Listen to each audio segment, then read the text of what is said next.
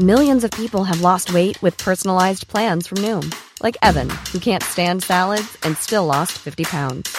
Salads, generally, for most people, are the easy button, right? For me, that wasn't an option. I never really was a salad guy. That's just not who I am. But Noom worked for me. Get your personalized plan today at Noom.com. Real Noom user compensated to provide their story. In four weeks, the typical Noom user can expect to lose one to two pounds per week. Individual results may vary. Planning for your next trip? Elevate your travel style with Quince. Quince has all the jet setting essentials you'll want for your next getaway, like European linen, premium luggage options, buttery soft Italian leather bags, and so much more. And is all priced at 50 to 80% less than similar brands. Plus, Quince only works with factories that use safe and ethical manufacturing practices. Pack your bags with high-quality essentials you'll be wearing for vacations to come with Quince. Go to quince.com/pack for free shipping and 365-day returns. Many of us have those stubborn pounds that seem impossible to lose, no matter how good we eat or how hard we work out. My solution is PlushCare. PlushCare is a leading telehealth provider with doctors who are there for you day and night to partner with you in your weight loss journey. They can prescribe FDA-approved weight loss medications like Wegovy and Zepbound for those who qualify. Plus, they accept most insurance plans. To get started, visit plushcare.com slash weight loss. That's plushcare.com slash weight loss.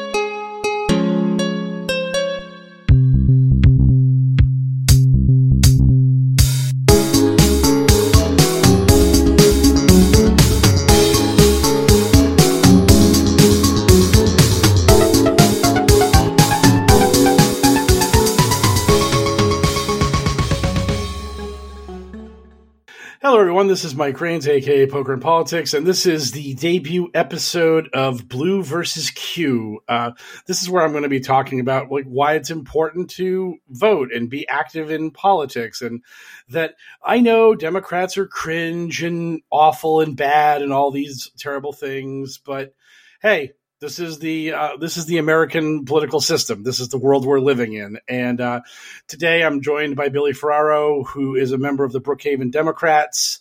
I'm uh, glad that he's here with me. We're recording this past midnight on uh, Wednesday, so we're both night owls. So uh, hello, Billy. Hey, what's going on? Also known as Will Ferraro in the Brookhaven world, but uh, kind of using my code name here, my nickname anyone who knows me from back in the day, my family, friends, I go by Billy, I go by Will. So if you want to check me out on social media, just Google Will Ferraro, you'll find stuff. Uh, I, I, being a terrible host, I didn't ask exactly how you wanted to be introduced. So no, no, that's that's totally fine. I think I told you that already. That you could introduce uh, yeah. me. I, I, oh, totally. oh, no, I I I want to I want to complain about me being bad at my job to start. So. So, uh, t- tell us about like Brookhaven Dems, how you got involved, what it, what the operation is like, just what what yeah, that's basically the question I would assume, or just giving you the floor to talk about this stuff. So, I have an interesting background. Uh, as you know, I was once a Republican, and that's where I started my um, political career as. So, you know, late high school, early college, I was more of a liberal person, but I had views, uh, and and this is like time frame of that. That's like 2001, 2002. So I had views all over the place. Like um, I, I was a fairly liberal person, but I didn't understand why. When I got to college, though, I had some influential economics professors who really, you know, made me on to, uh, you know, supply side economics, things like that. So I really got into being a young Republican, and this is like during the Bush years and whatnot. So I got my first internship with a very influential local state senator who became our Senate Majority Leader. His name's John Flanagan. No longer he he uh, stepped away two years ago, uh, but he um, you know legendary local politician. So I worked for him. I wound up working for the New York State Assembly. Lived in our state capital in Albany as a legislative analyst. Um, then came back down around 2010. Um, and around that time, I had left the Republican Party just because I was drifting away from them in terms of ideology. Uh, I didn't leave and overnight become a progressive Democrat or anything, but it was a it was a um, a gradual change. So you know, I go go to uh, public policy school at uh, Stony Brook University, get my public policy degree, I kind of left politics for a while. I was kind of disillusioned. Again, you leave one side, you don't assume the other is just going to take you. Um, and it just gradually changed my mind on a lot of things economically um, and socially. I was never that conservative, maybe on a couple things, but never like. I mean, again, I saw the party being the Tea Party, the party of the Tea Party. That was the thing that turned me off initially.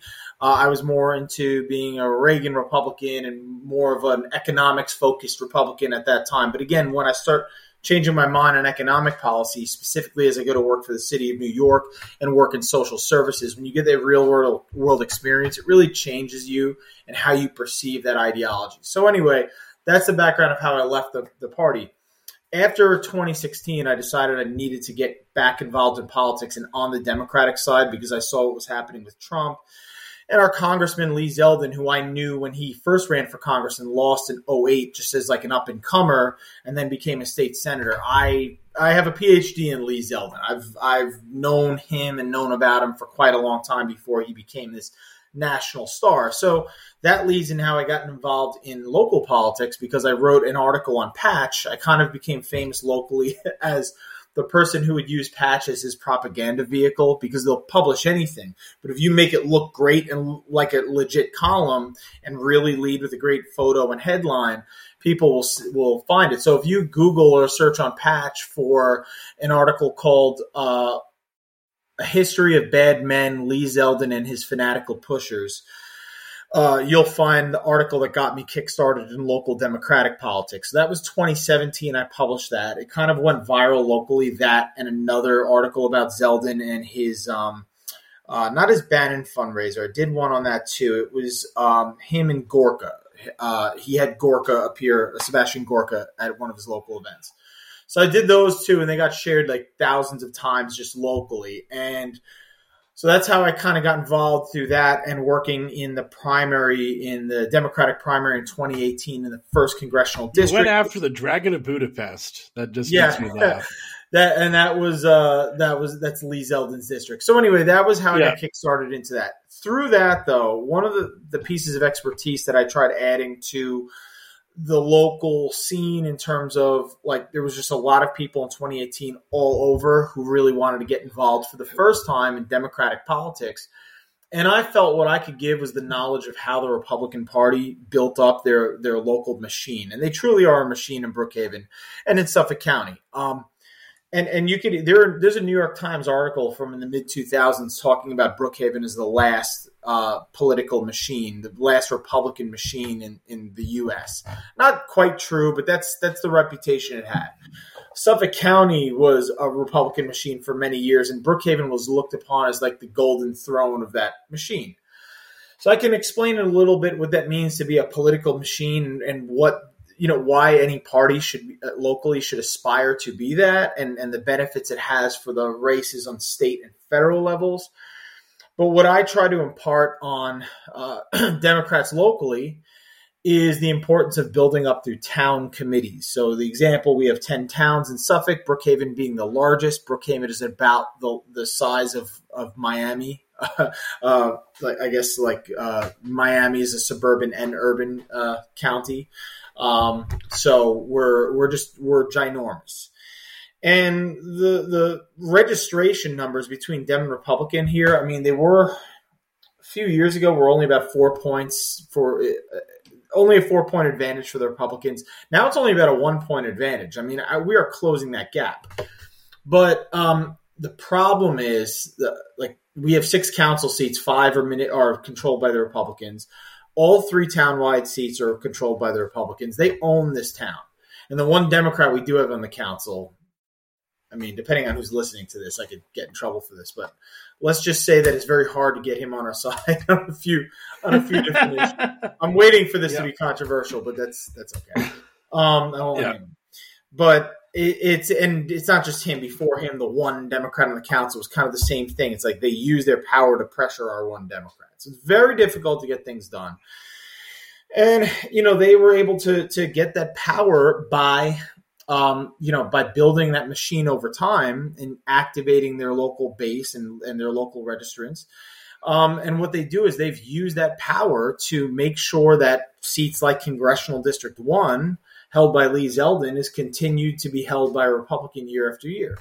And that's what I try to impart on people is that if you if you let, as Democrats often do across the country, if you allow these local seats to be controlled by Republicans, right up from the fire department, for it, it, fire departments locally, the volunteer ones that we have, basically all Republicans. These firehouses are controlled by by Republicans. That's their bench essentially. That's where they get their their their candidates of the future. We have one former fireman, uh, actually current fire chief, on our Brookhaven Town Council and all throughout our legislature, fire chiefs. This is what they do. They look to their town employees, fire chiefs, ex cops, detectives, etc. And that's that's what they get as their bench. Um, if you allow and- the civic associations to be dominated by Republicans. Again, those civic associations will use their influence to help local Republicans win office. If you allow local legislatures, town councils to be controlled by Republicans, guess what? That is your next congressperson. That is your next state senator. That is your next U.S. senator. That's possibly your next president.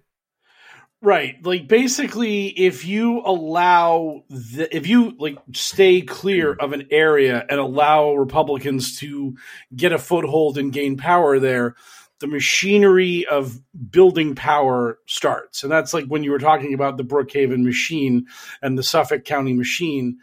Like that's like going back to the old days of Tammany Hall and that kind of stuff where you actually have people that wield political power that's not it's just not like a cult of personality like Donald Trump.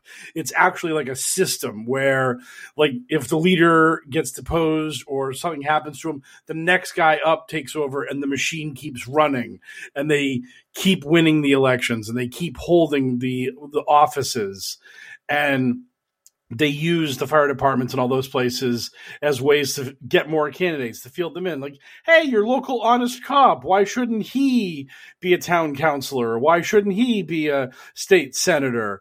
He's a good man for the job, isn't he? And everyone kind of agrees with it. And the next thing you know, he's in.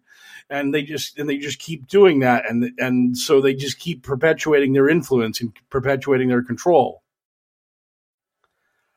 Right. I, and and I mean I I and this was something that I started in 2018 locally, but no one else was talking about this. I felt that our best bet to do the same thing on the Democratic side was control school boards. So I felt like get on your legislative committees, which no one was doing at the time. Now, all these legislative committees, these meetings are so popular among activists on the left and right and local officials. Let me tell you, when I was on that committee um, uh, for my local district, like we rarely had a, a, public official show up. Maybe like it would be the same one every time, our assemblyman. But now it's it's popular because they realize, oh, wait, we can get board members, we can get people elected to school boards, you know, doing this. I think Republicans have completely turned teachers unions against them, and and, and school board members can concerned parents of, of school districts. I think they've completely turned that population against them because of all this critical race theory bullshit that they're, you know, the, the new red herring but I mean, that's an example of how you might fight back against that. I also encourage Democrats to get on their, you know, their fire. Di- I, I, helped a, you know, a Democrat that we do have in the local fire district who's a chief. Uh, we helped her win reelection because a local extremist group, basically, this is Talking Patriots, uh, were going after her because she's the longtime girlfriend of our local assembly person who they're also going after with some QAnon idiot. So, uh, and that's this year. So it's like oh, it's never. happen to know the name of that QAnon idiot? I'd love to find out who it is. I shouldn't, you know, I shouldn't say QAnon, but it wouldn't surprise me. But he is all on the conspiracy theories. His name is Tom Wierman or Wireman. It's W I E R M A N N. He's primarying the Republican choice for assembly, so that's going to be interesting. It is a blue district, but you never know this year. Oh yeah. Oh, I mean, you you have. I mean it, it, there's a race to just be the craziest person in uh, these in these fields, and uh, uh, one of the things I talked about um, in my the daily the regular weekly podcast was there's a guy uh, Jim Marchant in Nevada who literally said that everyone in Nevada who's been elected over the past like decade or so was put there by George Soros and the deep state and that basically if a Democrat wins an election when he's Secretary of State of Nevada, he won't certify it He just will refuse to acknowledge that they won. I mean, And when, when I started publishing my patch articles, I'd get comments under them, say, uh, people alleging that I'm paid by George Soros, and I would reply and say, "I fucking wish. Tell him to cut me a check. I George Soros, if you were listening, cut me a check, and I will do your bidding." Oh, that that, re- that reminds me. Oh my God, there was uh, th- there's this unbelievably awesome, and, and by that I mean terrible, uh, video series called uh, "Fall Cabal" by a crazy Dutch lady, and in one of the videos, um, they have these Antifa protesters, and she takes it like them being serious that the, they're because they're being filmed, so they start sarcastically chanting "Soros, Soros, where's our money?" And she's saying these Antifa protesters have not been paid and they're lashing out at their paymaster George Soros. And it's like, no, it's a joke because that's what you people say about everyone who's a part of the left is that they're funded by Soros. And I, uh, it took uh, like it, uh, 2000 mules. I don't know if you've had much uh, dealings with that movie but uh, that movie which is an absolute dog shit and i've been i've been on twitter talking about it for forever now but uh, it takes over an hour but they finally do bring they do name drop george soros finally in that film because he, he's always got to be there. He's always got to be the bad guy. Meanwhile you've got peter thiel trying to buy uh, senate seats in Iowa, in, in Ohio, and in Arizona. And you have the Koch brothers, the Mercers. You have so many Republican sugar daddies out there trying to buy influence in Congress. But oh, that left. Oh, George Soros. You got to be w- looking out for what he's doing to America. It's like I wish that I wish that there was a way to demonize right wing sugar daddies the way Soros gets demonized because it's just it's hilarious. They're it's such projection on their part to complain about these things. You know where I learned of uh, 2000 Mules from? Um, so I, I watch on YouTube the Michael Franzese uh, show or whatever. He's a former mob captain or, or what have you. And it's basically mob shoot interviews. Basically, pro wrestling does shoot YouTube interviews, and uh, the gangster rap world, the mafia world, and the bodybuilding world now do their versions of shoot interviews. Like this is the funniest thing ever. So I was all into the show because it's all mafia stories from a guy who really did it. But of course, he ran out of stories and realized, you know what? A lot of my listeners are right wing people. Let me just go to interviewing fucking schmucks like Giuliani, who's anti. I mean, he killed the mob. Like, why are you interviewing him? And um and what's his face who did Two Thousand Mules? So I'm like, all right, maybe I'll just watch this less. But yeah. But I, I want to go Oh. back to something you said about, um, you know, the impact of local politics on on what goes on nationally. There's no better example of that than redistricting. I mean, how it's not enough to win the House of Reps and think that we can ignore local seats and then say, well, as long as we win in 2010, 2020, 2030, we'll control at that 10 year mark redistricting. Not so, because, okay, you have a, a, de- a majority delegation in one particular state and they come up with a map and you'll have the governorship and they'll come up with a map but guess what the state legislature that you ignored which is still republican will veto the map and the courts which you also ignored uh, those elections and or uh, the local legislative elections that produce the people who appoint those judges have struck down your maps. Hell new york state we actually have a supermajority controlled uh, assembly and senate and we still got one republican guy drawing our maps. How did that happen? Well partly andrew cuomo's fault because there's a, a civil war going on right now between democrats where cuomo democrats our former governor and basically everyone else so cuomo appointed judges uh, sided with republicans on their lawsuit against the redistricting map which would have given Democrats like a 20 to 3 or 23 to 3 advantage, like something crazy, um, and vetoed that. The the uh, the lawsuit was challenged in a specific county because they knew a specific Republican judge was there. So that judge, a Republican judge, got to appoint one map master to create all the maps himself. So we went through the trouble of getting supermajority Dems in the Senate and Assembly here the redistricting maps basically came down to one guy appointed by a Republican judge. and they're okay maps, but they are nothing like what we would have and should have had. So that's local politics.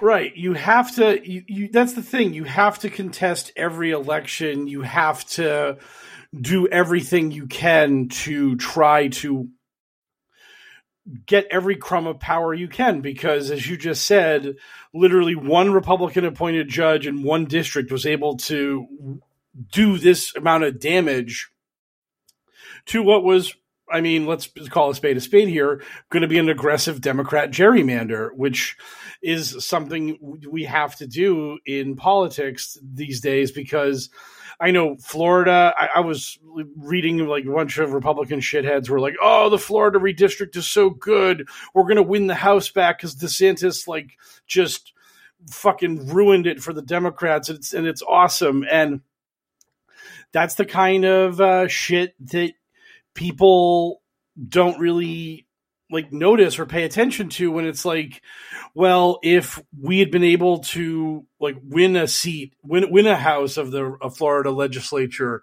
you could have had a chance of stopping that if we could have won the governorship of Florida in that wave election where everyone thought no one thought DeSantis was going to win that election and now yeah. I'm having people tell me that DeSantis is my next president. And it's like, do you remember what was actually happening in 20, I mean, well, yeah, 2018. That was when he was he was supposed to lose. I mean, he was down in the polls all the whole way, and then, oh, it's Florida. He comes back and he wins, and now he's Trump Jr. He's the rising star of the Republican Party. It's amazing, and it's just that kind of thing where when you win governorships, you have all that power, but also you take away the bench of the other team. If DeSantis wasn't the governor of Florida, like who would be their rising star if Trump were to keel over tomorrow or to actually get convicted of a crime and not be allowed to run anymore? Like they'd have to trot out Ted Cruz or Marco Rubio or a, a, guy that Trump dunked on aggressively in the last in 2016. So it's like it's so important to win races not just for the sake of that it's good and you wield power it actually blunts the other side's ability to promote people it, like what you said about uh, like running that cop and then he becomes a, a, state senator and then he becomes a member of congress. Now he's a senator. Now he's a president. And it's like at any point in time you could have stopped that local cop if you'd run a good candidate against him. But oh who cares about that state uh, senate seat? Oh who cares about that congressional seat? Oh who cares about him being the governor or whatever? And it's like no it it matters. You've got to you got to have pushback the whole way because you never know who's going to be the big deal. I remember in 2004, some Republican, after W won re-election, they were just like, "Well, we just kicked the Democrats' asses and we dominated them, and all the Democrats got out of 2004 was this guy named Barack Obama. Whew, sucks to suck for them." And it's like, yeah.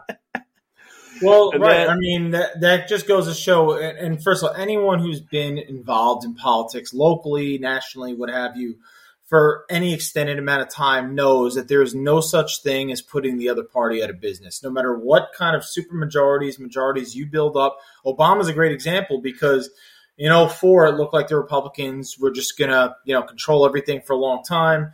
Two years later, they lose the House and the Senate. And then two years after that, there's a supermajority in Barack Hussein Obama, the you know the person that thought could never be elected and was this dangerous progressive liberal is now the president. And it really looked like, from the perspective of Democrats at the time, that oh, we're we're going to control shit from now on. Two years later, Republicans have a record breaking wave election, like 55 seats or something crazy like that, swung and they're thinking, well, we're definitely beating Obama in two years. Well, no, you still lose to Obama. But then in 2014, they get the Senate back. And then 2016 happens. You think Hillary's a shoe in. Well, no, sorry, Donald Trump is winning. Two years later and thereafter, Trump consistently every year, locally and uh, in the midterms, and then in his, his reelection uh, campaign, uh, Republicans consistently lost all over the board when Trump was at the top of the ballot or was the person that was the topic of the election, which he always was. So, and then you look at last year's local elections. Uh, at least, I mean, it varied state to state, but I can tell you, in our county, it was a fucking disaster, a fucking disaster for Democrats.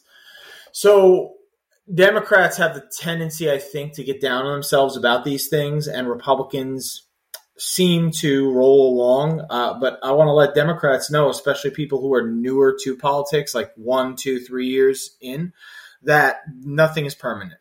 Everything can be reversed. Every loss can be reversed, and so can every win, which is why you have to stay involved. One size fits all seems like a good idea for clothes until you try them on. Same goes for healthcare. That's why United Healthcare offers flexible, budget friendly coverage for medical, vision, dental, and more. Learn more at uh1.com. Since 2013, Bombas has donated over 100 million socks, underwear, and t shirts to those facing homelessness if we counted those on air, this ad would last over 1,157 days. But if we counted the time it takes to make a donation possible, it would take just a few clicks. Because every time you make a purchase, Bombas donates an item to someone who needs it. Go to bombas.com slash ACAST and use code ACAST for 20% off your first purchase. That's bombas.com slash ACAST, code ACAST. Oh yeah, uh, one of my favorite things is to talk about. Um, I can never remember his name. I, his, his, name is O'Connell, I believe. But one of JFK's um, stat, one of his assistants, he wrote a book, and the title of the book is "No Final Victories," and that's the nature of politics. There's never going to be a moment where the other side is totally vanquished and that you've achieved all your goals and you have no more goals to achieve. Like no matter where you got America to at a, at a moment where, like, imagine you had like a list of like 15 things you wanted enacted, and over the course of like 30 years, you achieved it. You got all 15 things done. Guess what? When that was over, you're probably going to come up with 15 more things.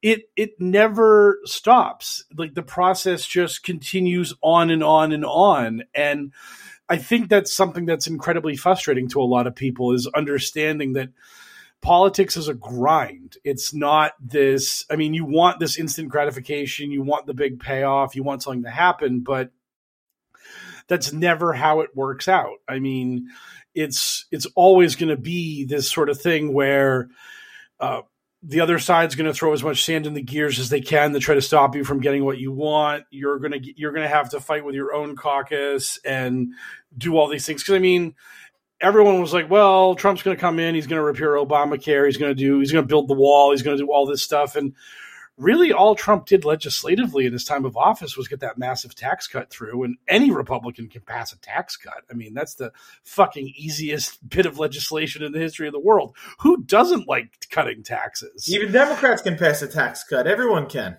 Right, exactly. It's the, it's like it's the easiest thing in the world. Just hey, we're cutting everyone's taxes, and it's like, oh, cool, done. I mean, so well, one of the problems is that, and th- and this is why I think we're in this age of um, like fleeting majorities, which if you look at the history of the U.S. political history, at least from the 20th century on, that yes, we do have this period of stability that people who are, you know, both boomers and older millennials like us or Gen X folks uh, experienced from like the 1950s to the 1990s where majorities didn't flip often. Um, in fact, they probably only flipped a couple of times in that period. Um, presidents often got reelected. But if you go back prior to that and you look from like the 1910s to 1940s, um, re- really up until like actually the late 1930s when FDR gets in, and, and even then they were in the early 50s, uh, like a lot of back and forth there there was constant turmoil, political turmoil, constant overturning of of majorities. So like this is not unprecedented, and in fact, it's more the norm than not. So really, what we're doing is just entering back into what this country was always used to anyway, uh, prior to World War II. But I, yeah. I, think one of the reasons why now, in the age of cable news and the internet and people being in their silos, is that opposition messaging is literally the easiest thing to do in the world. I, especially like you go back to that Obama time when we had super majorities in the Senate and a Democratic president. I mean, all you have to do is blame everything bad or manufacture bad things on the people in power. It is the easiest thing in the world to do to use outrage politics on the left and the right. When Trump was in power, he was a gift to the Democratic Party. I'm going to say it right now not so much from the perspective of the Supreme Court nominations. And that's really why I think 2016, like, there was no beating Trump. We didn't beat Trump in 2020. We had one chance to defeat Trumpism, and that was 2016. Once he won that, Trumpism became permanent. So we forever lost to him, despite whatever victories we had in the interim, because what he was looking to achieve was achieved. They got a Supreme Court completely rigged in their favor, and Trumpism will outlast his short term. He was a terrible politician but you know he inspired a movement that was ready to be inspired quite frankly and now it's there to stay until they are permanently put out or or the, the republicans being put in such dire straits that they have no choice but to rebuild from the ground up without minding that they lose a big chunk of their base. But quite frankly, they're not at that point yet. When they lose, they just lose by just enough to, you know, come back with the same old shit. Right. They, they, they figured they figured they'll get him next time because it was close, and they're like, right, ah, they, hey, need, they need to bottom out and rebuild. That's really what they need to do, which is kind of what they did in 08, where they were like, all right, let's rebuild from this like George Bush, Ronald Reagan party, and they they had an opportunity to rebuild and rebrand as the party of the nut jobs. And what yeah, we need like, to do is beat the nut jobs so bad that the more reasonable Republicans, you know, back when they just wanted to bankrupt government, remember those days? we, oh, those oh, folks in, uh, yeah, you know, they can maybe have a chance to go, okay, now we can step away from the Trump shit. Now we're not worried about primaries. Now, you know what? Let's rebrand. Yeah, the Grover Norquist and gr- drowning government in a bathtub. Yeah, th- yes. those heady days. Those, those uh, liberal Republicans. Yeah, like eh, well, the one that one other little trivia thing I was going to bring up was that uh, Clinton, W, and Obama. That was the first time in American history that we had uh, three term three presidents uh, serve eight years in a row uh, since Madison, since Jefferson, Madison, and Monroe. So that was a massive anomaly that we just had uh, eight years back to back to back for three presidents because in American history, a lot of our presidents just died in office or didn't win reelection. And that's just kind of the way it always was. And then suddenly we had this uh, weird amount of stability from 1992 until 2016 and then Trump broke the cycle by being a one being the first one termer since Pappy Bush. And the other thing I was going to bring uh, mention was that what you said, it's like if Hillary had beaten Trump and she had like beat him decisively, that might have been able to break the fever dream of the Republican Party because it took a lot for the Democrats to go from what they were under like JFK and Lyndon Johnson to what Bill Clinton was, but that was because Republicans controlled the White House for 20 of 24 years before Clinton won. You had Jimmy Carter's four year term in there, but that was it. And he got swept away by Reagan. And then it was 12 more years of Republican rule after that. So, in a way, like Washington had become hardwired to accept that a Republican was supposed to be president because that was the way it was for basically two decades. And it looked like uh, that was what was going to happen, and then it didn't. And now Republicans are like, "Oh, we we don't have to rebrand. We don't have to fix things. We can just trot out Trump in 2024." And he lost. I mean, you would think that the party would think to themselves, "Our guy lost by eight million votes. This is a bad thing overall." But they're looking at it from the point of view of eh, a couple votes in a couple votes in Pennsylvania, a couple votes in Wisconsin, a couple votes in Arizona. Boom, we get back in. We got this, and like they're not seeing this as a problem. They're not seeing this as like a, as a thing that we need to fix this about ourselves. We're fine. We're good. We can we can win a rematch between Trump and Biden. It's a good. It's it's okay. We don't have to chart a new direction. We don't have to change anything, and that's it's really unfortunate that that the insane party remains the insane party and sees no reason to stop being the insane party.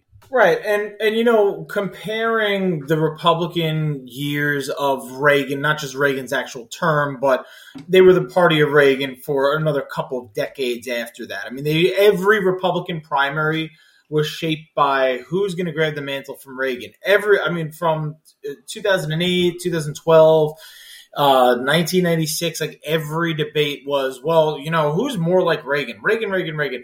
Now it's good. You're going to see that with Trump. Well, I, you know, I'm a Trump. I was not a never Trumper. Trump will now dominate their primaries, and who can be the closest to Trump without being like unreliable like Trump. But the difference, I think, in why Reagan was so much more successful for incumbent Republicans versus Trump, which has produced this outrage machine that will be good for getting Democrats out of office, but not keeping it uh, for very long. And this is, again, also a problem for Democrats, too, is that one side figured out opposition messaging very well in grievance politics, but the, the beauty of what Reagan was able to accomplish for his side was that they figured out how to deliver in such a way that they can run on what they delivered. Not just like, oh man, I really had to dig up some achievements of mine and sell people on why it was big. They hardwired the American voter to accept that I will judge my incumbents based on where my tax dollars are going and they were able to give tax cuts and run on tax cuts and crime rates all over. Oh, crime is down, tax cuts are, are, are achieved. We get a reelection. And they were able to run on that boilerplate of we don't need a candidate with the charisma of Reagan. We just need someone to fit, fit the image and then run on that Reagan formula of tax cuts, crime, and you know sunny days in America and it was successful for incumbents. It is so hard to figure out a formula for either party to run on achievements in such a way that people vote because they're afraid of what they're going to lose if they don't reelect their side. This is what Biden needs to figure out. And I think this is, if I'm being critical here, the failure so far of the Biden administration is that, and, and it's not all him. I mean, let's be realistic. We have senators in Arizona and in West Virginia who are single handedly stopping progress. Uh, it really has become uh, the Joe Manchin and Kyrsten Sinema show, and that's unfortunate. Let's be honest: Democrats need 52 Senate seats to have 50. That's that's the way it is right now. And um, you know, if, if, if Maine Democrats had been successful in kicking out Susan Collins, we wouldn't have this problem right now. Um, oh, if the, if the guy from North Carolina could have kept his dick in his pants, uh, we had that one. Yeah, yeah. That's it. There was so much, I mean, and not for. I mean, Georgia is. A, look at Georgia for how to be, uh, you know, successful in in building your party because they, you know, they seem to be the only local party that can like withstand rough years or overperform in in other years. But I, I'll I'll say though, I think for Democrats, like you could use Obama as an example, and, and actually 2018 would be a great example, even though Obama was out of office one of the big reasons why Dems were successful in 2018 was because every Republican was running on taking away ACA, Obamacare. And it proved to be the number one polling issue for Democrats because even in red states, in swing districts, um, where it was no longer being called Obamacare and being called ACA, like people understood, okay, even Republican voters, like, oh, I rely on this. Like, I, I can't have this taken away. It wasn't a problem in 2010 because – Republicans could run against Obamacare, but it hadn't been instituted yet until 2014. So they could go out there and say this is some socialist program that's going to bankrupt the country.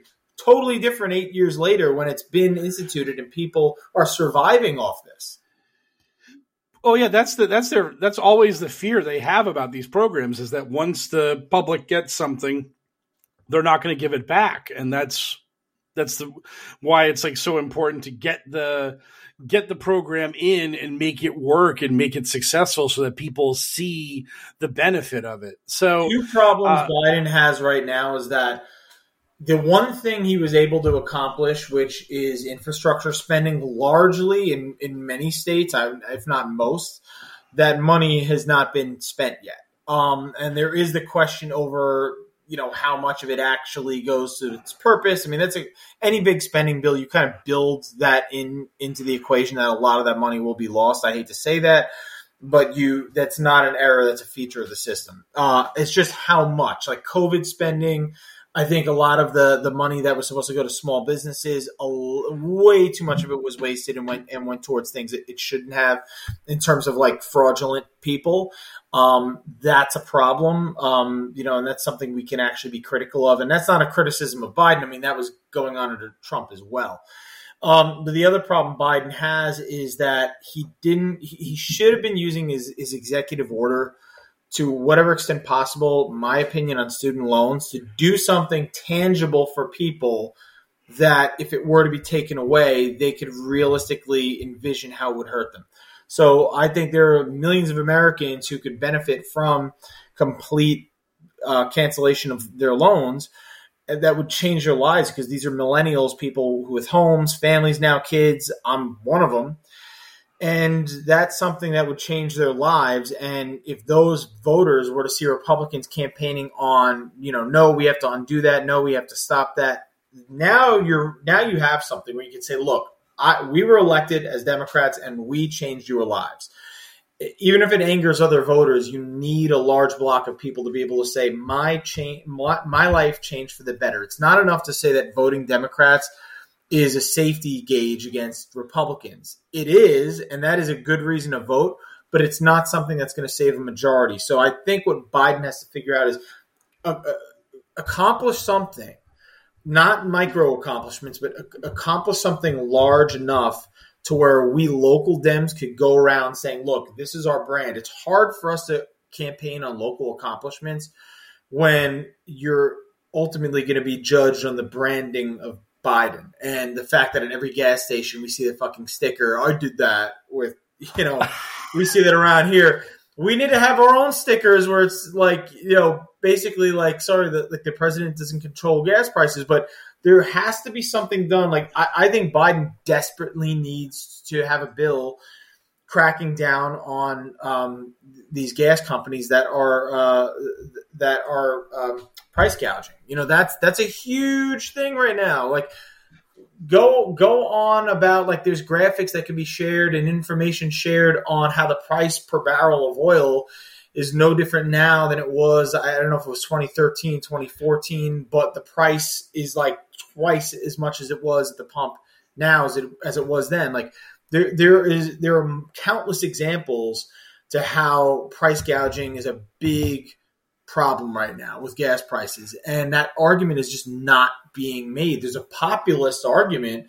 There's a there's a, a you know there, there's a way for us to be populist while in power against other powerful folks like gas companies that we're just not doing it, and I don't know why.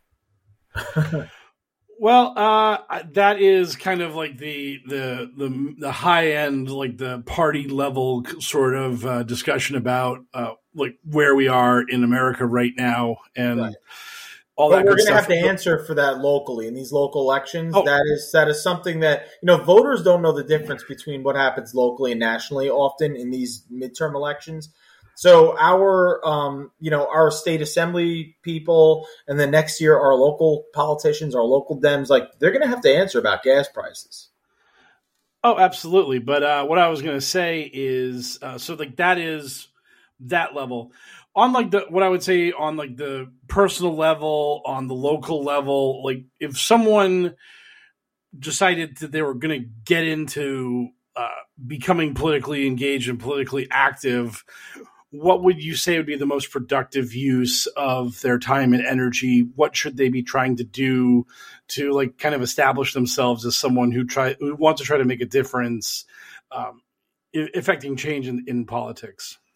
The number one thing, make sure that you're voting every year. And I know that we're assuming that people are doing that, but there are people who consider themselves active who might vote in, even in every midterm who actually are not voting in their local election. So that's the first thing. Get to be a, an active voter. The second thing you should do.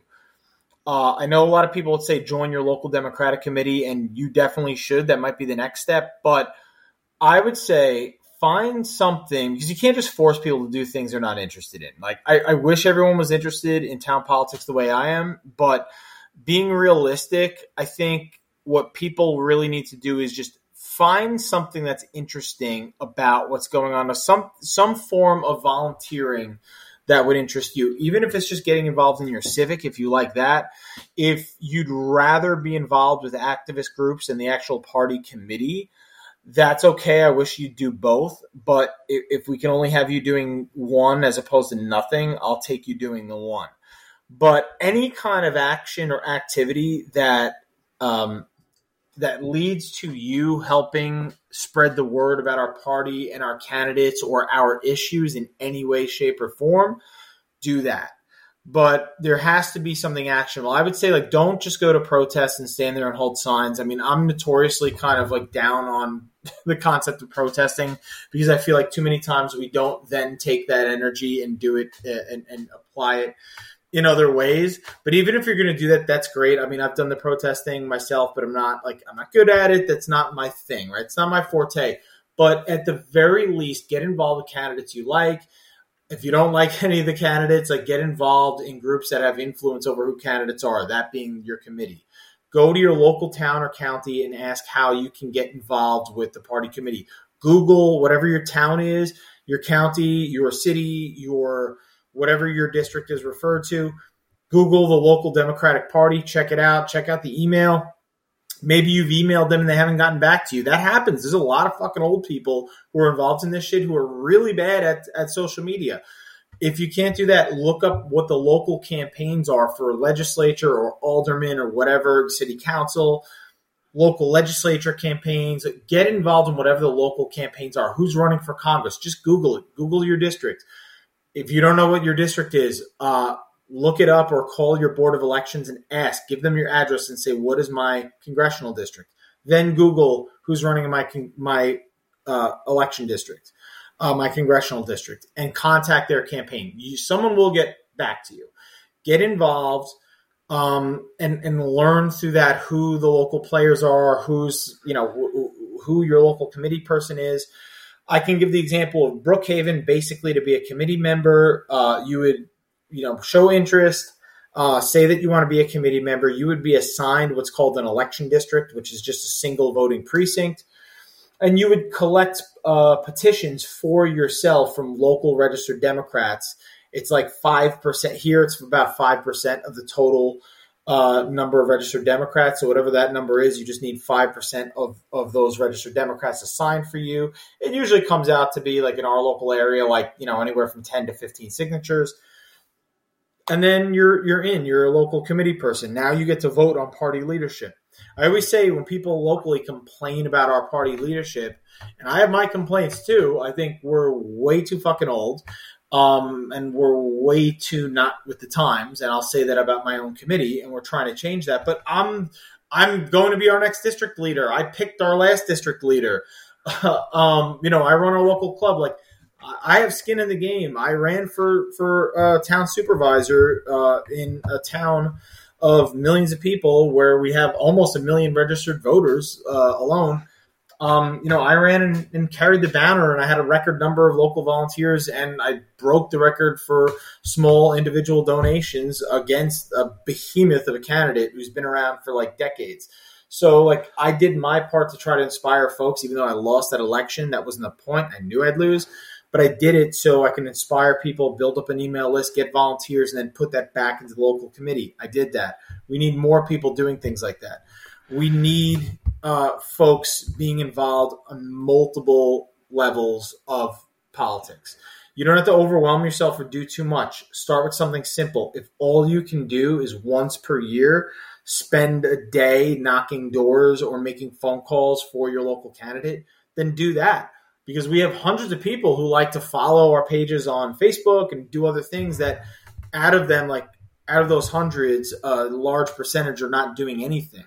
So if you could do like one day worth of work or one week worth of work every year and everyone was doing that, it would have enormous positive consequences for our party.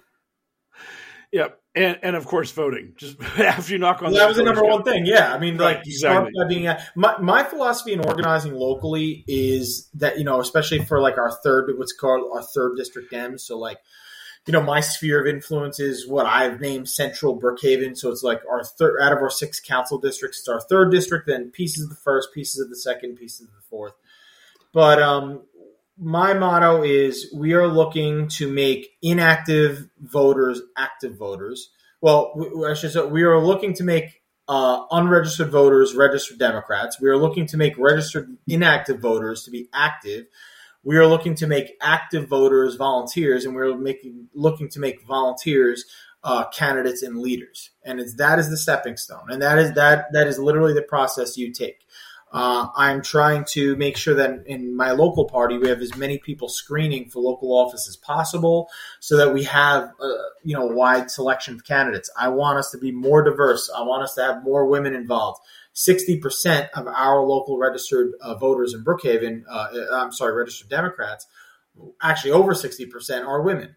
Uh, we don't have enough people of color involved, to be honest. Uh, I want can, especially if there's not the pressures of like I I think any type of candidate can be electable, but you always have to deal with these older white Democrats telling you that, oh, you know, this person is not electable and they happen to be a woman or a person of color. And that's frustrating. But you know what? There are other seats where some of us get our pick of who gets to run. We don't have to hear that bullshit.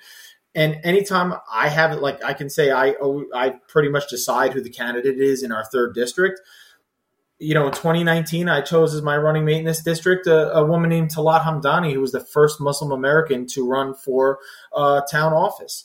And, you know, while she lost because it's a heavy red district, she actually, and we have the numbers to back that up, this up, she increased uh, Muslim turnout by over 20%. And that's a big deal because we have a very big and growing Muslim community here. Uh, I'm helping out a Senate uh, candidate who is also a young Pakistani American, uh, and he's inspiring people to get involved too. Like you know, always if you're going to uh, recruit candidates for office, find something, especially if you have your pick. You don't have to deal with these bullshit arguments about who should run, who shouldn't run. Um, you know, pick folks who are different. Pick folks who will inspire one segment of the local population more than others. Like pick someone who can energize some segment, any segment of the voting population that was previously inactive. So you got to be strategic. Don't just run people who try out there and lose. You don't care who they are. You don't care what effort level they have. Pick people who will give effort.